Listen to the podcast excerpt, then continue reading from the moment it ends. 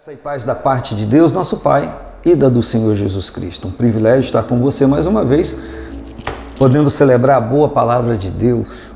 Nos dias 20, 21 e 22 de maio, nós teremos congresso de família aqui na igreja. As inscrições estão abertas no aplicativo, só você baixá-lo gratuitamente, se inscrever, ou num dos nossos cultos, é, no início ou ao final, poderá fazer sua inscrição por 50 reais o casal enfim, com as novidades que todo congresso de família tem, como pequenos brindes, enfim. Esse valor é para custear a vinda de um pastor que vem da Baixada, da Igreja Batista Lagoinha com sua esposa, pastora também, e estaremos então celebrando nesses dias essa grande bênção. Então, eu quero me servir esta semana para falar com você sobre família. Gênesis capítulo 12, versículo 1, 2 e 3, a Bíblia diz: Ora, o Senhor disse a Abraão: Sai da tua terra, da tua parentela, da casa de teu pai, para a terra que eu te mostrarei. Fartei uma grande nação, abençoar-te-ei, engrandecerei o teu nome, e tu serás uma bênção. E abençoarei os que te abençoarem, e amaldiçoarei os que te amaldiçoarem, e em ti serão benditas todas as famílias da terra. Em ti serão benditas todas as famílias da terra. Esta é uma palavra célebre, é um momento é, é, ímpar da história do povo de Deus, porque a partir de um homem, é, Deus estava levantando uma grande nação. Incrível isso, não é? De um homem, de um tronco de uma família, ele e Sara, o Senhor levanta toda a nação dos judeus. E interessante, que o menino, filho gerado por Abraão e Sara, que seria o continuador, aquele que ia dar continuidade a esta descendência, a esta nação que Deus estava gerando, é, quando ele nasceu, Abraão tinha 100, 100 anos, e a Sara 90. É, a Sara era estéril, já tinha cessado o costume das mulheres de ovular para poder engravidar. Ou seja, miraculosamente. Deus promete a Abraão que se ele o obedecesse, Deus faria proezas na sua vida e na sua casa. E eu quero pegar esse texto para compartilhar esse assunto com você. Normal toda família ter o seu tipo de problema, de crise existencial, de vida, de relacionamento, enfim. Normal ter problema em algumas áreas, como também é normal resolvê-los. É anormal não resolvê-los. O problema todo é que a maioria das pessoas ou famílias não param às vezes para resolver isso ou não se percebe em alguns momentos boa vontade em resolver. E no que diz respeito a Abraão e a descendência que ele suscitaria, que Deus suscitaria a partir da sua improbidade, da sua improbabilidade, da sua dificuldade, ele diz para Abraão: Sai da tua terra, da tua parentela, da casa do teu pai, para a terra que eu te mostrarei. E a partir de então, Deus fala das bênçãos que faria. Porque muitas vezes algumas famílias não vivem a bênção de Deus, porque não obedecem a Deus.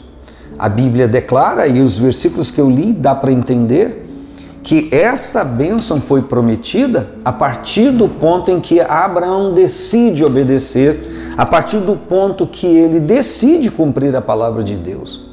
Eu quero pegar um gancho para dizer para você que quando nos submetemos à vontade de Deus, à Sua palavra, à Sua voz, é, isso exige de nós? Claro que sim.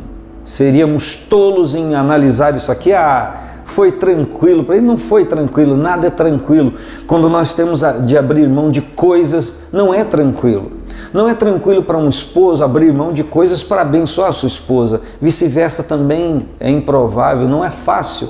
Não é fácil para os filhos se submeterem à autoridade do pai em algum momento, com esse choque de geração, não é fácil.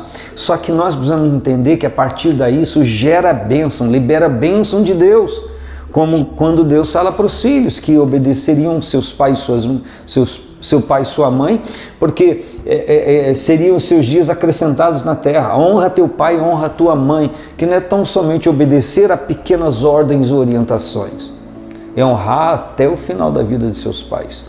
Deus promete bênção. Então, Para que isso aconteça, eu igualmente tenho que abrir mão de algumas coisas ou tenho que me empenhar em alguma coisa. E ele diz: Vou fazer de você uma grande nação. Hum. O Abraão creu nisso, na idade que ele estava.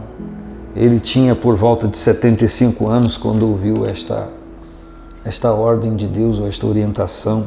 E ele disse: Eu vou te abençoar, vou engrandecer o teu nome e tu serás uma bênção. Você vai carregar a minha bênção na sua história, na sua vida. E eu pergunto a você: você se vê abençoado? Quando você olha para a sua vida, você percebe, entende, compreende que a bênção de Deus está presente? E quando eu falo bênção de Deus, eu me reporto espiritual, emocional, sentimental, física, familiar. Você vive a bênção de Deus? É uma pergunta que precisa ser pensada. E ele diz: Abençoarei os que te abençoarem e amaldiçoarei os que te amaldiçoarem. Sabe o que Deus está dizendo para Abraão?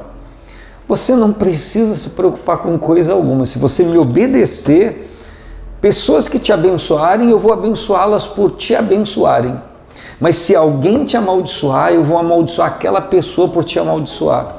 Você imaginou isso?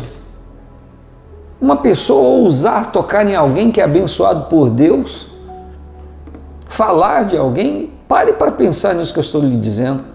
Deus está prometendo esta bênção a Abraão, está na Bíblia, e eu posso pensar nela, entender que ela vem sobre a minha vida também. Agora, o incrível é nesse final do, cap... do versículo 3: Em ti serão benditas todas as famílias da terra. Por quê? Uma rápida olhada em Mateus capítulo 1, quando ele começa a genealogia, você vai ver que Jesus descende, obviamente, descende de Abraão. Vem de Adão, Abraão, Jesus descende da linhagem de Abraão. Quando o, o Senhor diz para ele: Em ti serão benditas todas as famílias da terra. Está falando, é uma palavra profética é uma profecia pura daquele que nasceria da, da, da família de Abraão, o Senhor Jesus, o nosso Salvador, o nosso libertador, o nosso pastor, aquele que nos guia a pastagens verdejantes e águas tranquilas. Então, o Senhor Jesus é aquele que nasceu do tronco de Abraão e ele disse: Em ti serão benditas todas as famílias da terra. A bênção que o Senhor Jesus viabilizou para cada família da terra. Quando eu compreendo a salvação em Cristo e quando eu vivo o propósito da salvação em Cristo, em Cristo, eu recebo esta bênção que Deus prometeu a Abraão. Não é que eu vou fazer parte da família de Abraão, eu teria que ter nascido dos filhos de Abraão, não é isso. Está falando de uma bênção espiritual. Em ti serão benditas todas as famílias da terra. Com certeza, Abraão, quando recebeu esta palavra, não tinha noção do alcance disso. Com certeza, não. Por isso, ele tomou algumas decisões posteriormente equivocadas mas logo quando era exortado por Deus, se recompunha e de novo voltava ao propósito.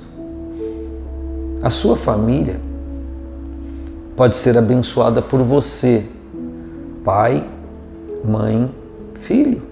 Sua família pode.